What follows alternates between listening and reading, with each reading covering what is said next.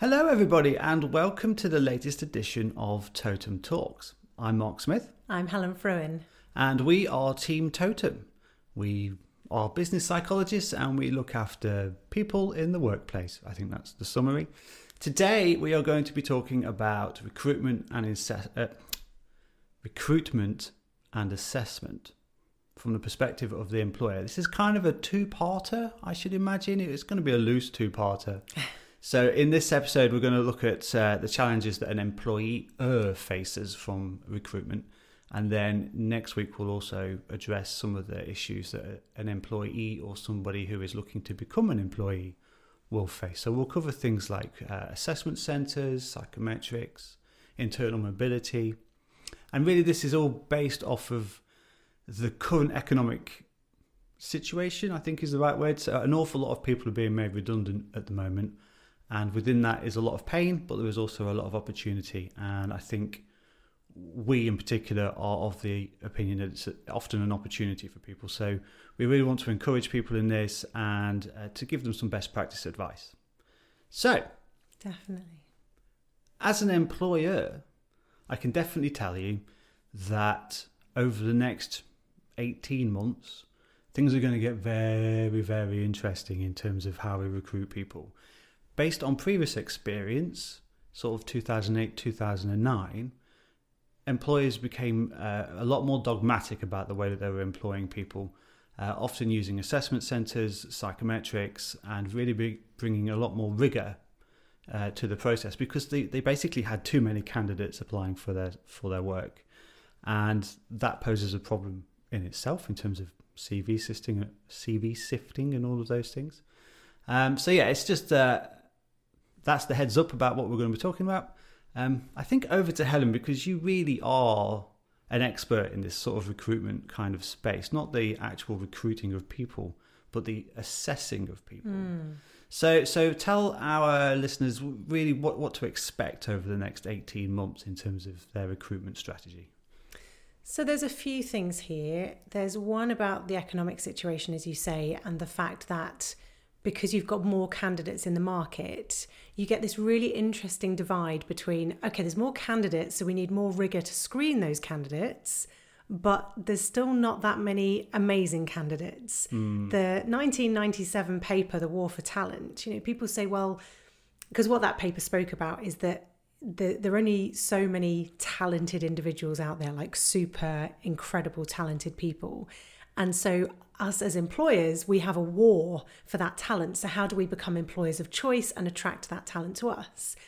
A lot of people will talk about how, as the economy's changed up and down since 1997, uh, that war for talent has moved in different directions. Where maybe now there's so many candidates, it's more that it's the candidate's choice of who they work for, uh, and then it becomes kind of the other way around. It's like a market economics thing, isn't it? The supply and demand is there. Yes. And sometimes it flips back to the other way. So I think it's, exactly. It's flipping towards uh, the, the buyer, if you like, at the moment. Although, with a question on just because there are more buyers or more candidates in this case, doesn't necessarily mean they're all super talented. So, you could still argue that there is still that war for talent. So, there, there's that kind of interesting piece around rigor and making sure we're getting the very best candidate from a large pool. The other aspect that we have to acknowledge right now is the huge surge in the acknowledgement of, following Black Lives Matter, the need for greater diversity and inclusion. And so, how does that affect the way that we're looking at recruitment? So, we have never been asked so much to provide unconscious bias training as part of recruitment training. We've been doing it for years. But now we're being asked to do it a couple of times a day because it's something that is far more in the psyche of the corporate. Uh, so, those two you've got the economic situation and the diversity and inclusion need that are affecting the way recruiters are adjusting their behaviour. Yeah, and I think the diversity point is really interesting because whilst we're not uh, D&I specialists, because we are psychologists, we do get the the underpinning of bias. I think it's it's you know a lot of it's formed in uh, childhood, and it kind of leaches into our adulthood, and because it's unconscious. We're getting a lot of um, resistance to this sort of, you know, well, we, we all have biases, And people are like, well, I'm not. Well, mm, yeah, no. to coin a, a particularly Australian phrase. Uh, yeah, and I think what's really interesting is when you can break it down into uh, biases that aren't threatening, people then can begin to see where they may have a much larger, much mm. more hmm. impactful bias. So, as an example, we, we run just a simple little test where it's, you know, one, three, five, nine. What's the next number in the sequence? Most people say 11. The number after that, 13. Okay, what's the, what's the riddle? Uh, it's plus two, obviously. No, it's not. If you want to know what the answer to that riddle is, then join us on one of our unconscious bias workshops. um, but yeah, so when you can show people um, their different kinds and different flavors of bias, and you can say, well, actually, you just have a this is just a very simple confirmation bias in this instance. Where might that actually lead to other far more detrimental biases that mm. you may have? And when you bring that from an unconscious place to a conscious place, you can actually start to say to people, particularly in a counseling environment, okay, so you have a bias. That's what it is. Let's just hold that there. Let's not make a judgment about that. Let's not feel bad about that or shame you for it what are you going to do now you know that you have it? That's the most powerful thing, particularly in the recruitment space. Exactly. And so a lot of recruiters, hiring managers, HR departments are saying, well, we've done the unconscious bias training. And, and you may well have seen a lot of uh, news, LinkedIn posts saying unconscious bias training doesn't work. Because no, of course it doesn't. Mm. If you just show people you are biased, oh, okay, thanks that's good to know. Yeah, I'm going to go so, away and feel really bad about myself yes, for the next exactly. two days. Yeah. Uh, so that's all that happens. We feel bad about ourselves. So the what can we do about it comes to friction and slowing down. Mm. When we that the whole thing about bias or Daniel Kahneman's way of talking about it, thinking fast and thinking slow. Bias or unconscious tendencies are in our fast brain, the the automatic, very quick thinking when we slow down, when we put some friction in, so what I mean by friction is just putting something in your way so you have to slow down. Mm-hmm. For example, telling someone that they cannot decide in the interview whether or not they like the candidate they have to go through a process after the interview where they sit down with their fellow interviewer or a panel of people who've met the candidate through the day and they need to review their notes. Yes, they need to have made good quality notes, not just I like this candidate, but or this doodles. is what the can- or doodles. No doodles, people, on your notes.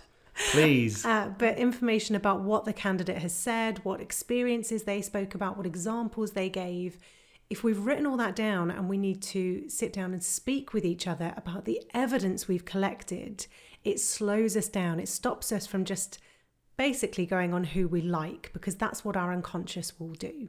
Absolutely.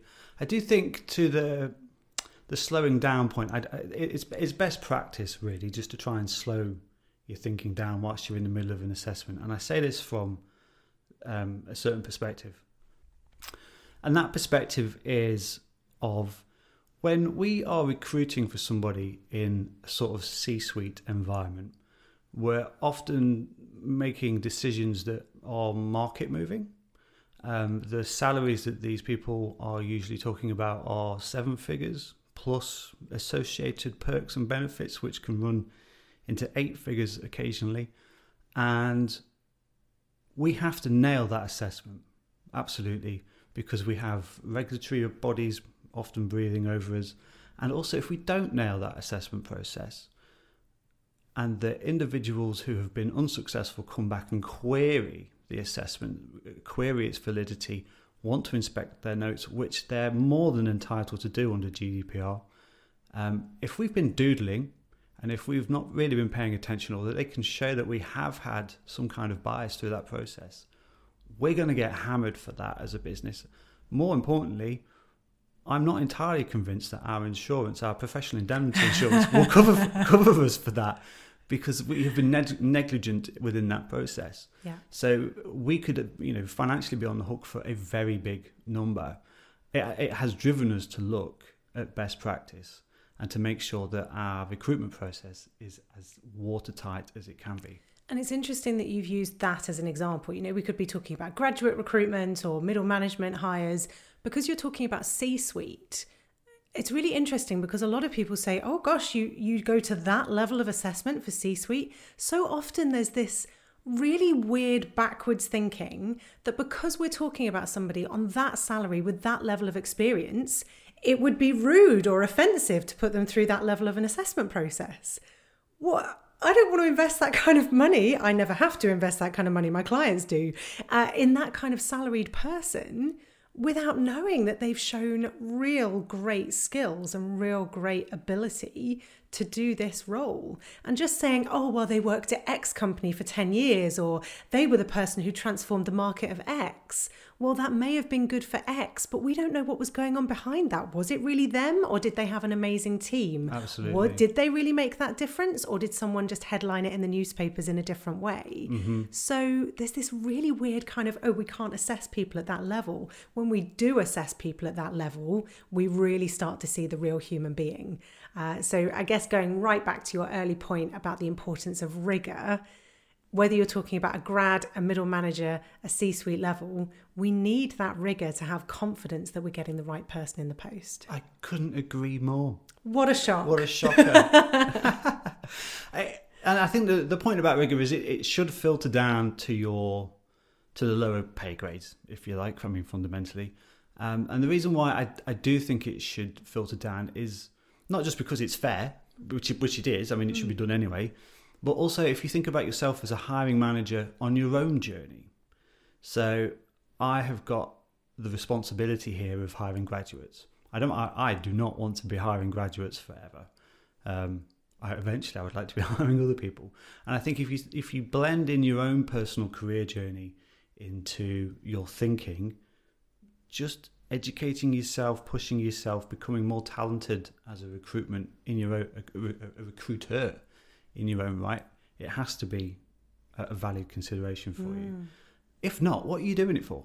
Yeah. Why not just hand it off to somebody else? I mean, we're available. Give us a call. Well, it's a really interesting point again because so many people say, oh, people management is kind of the bane of my existence. Recruitment, it's this really annoying thing that I have to do if you're a people manager, then people management and recruitment needs to be something more that you are excited about or keen to do a good job on. Mm. Uh, and as you describe, you know, better yourself in that area. There is data out there. There is data that does not support going for somebody who's got a 2 1 or a first class degree because there is not enough data to show that having someone with that higher quality degree gets you a better job performer.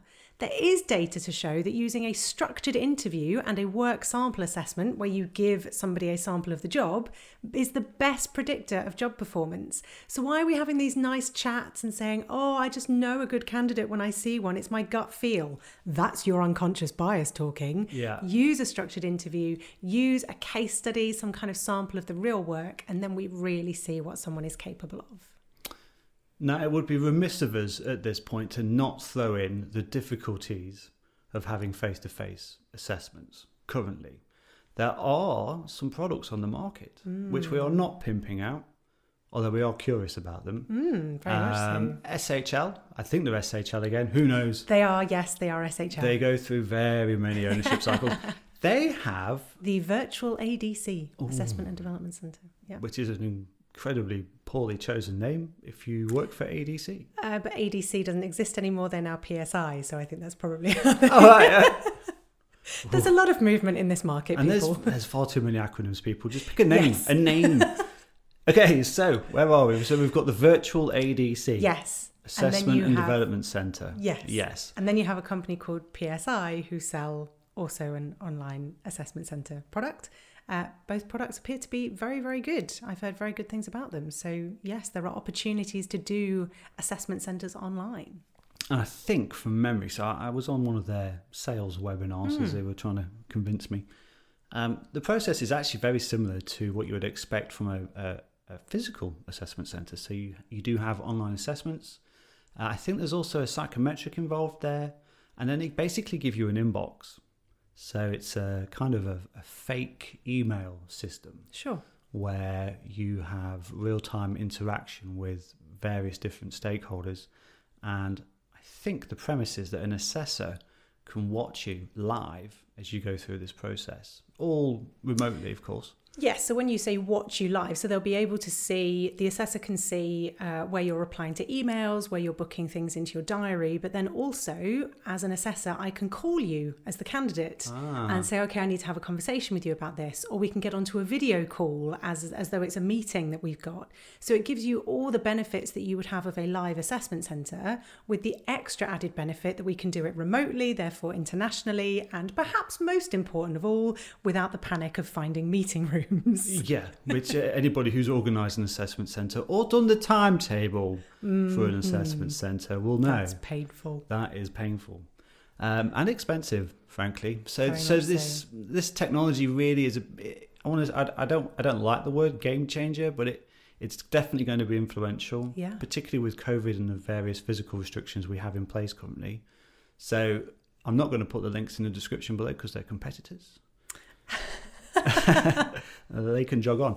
Um, but you know, I think we could put the links below. Can't we put the links below? Yeah, of course we can put the links below. We love everybody. I highly recommend having a look. In all in all fairness, because I think not right now, but I think in the next six months, people in the HR sort of departments of their businesses are going to start to get leaned on for this stuff, and having a good coherent response is just is going to be better for you every way you cut it. So um, And it's particularly interesting for me right now because we're looking at how we can put our bespoke assessment products onto SHL's assessment platform.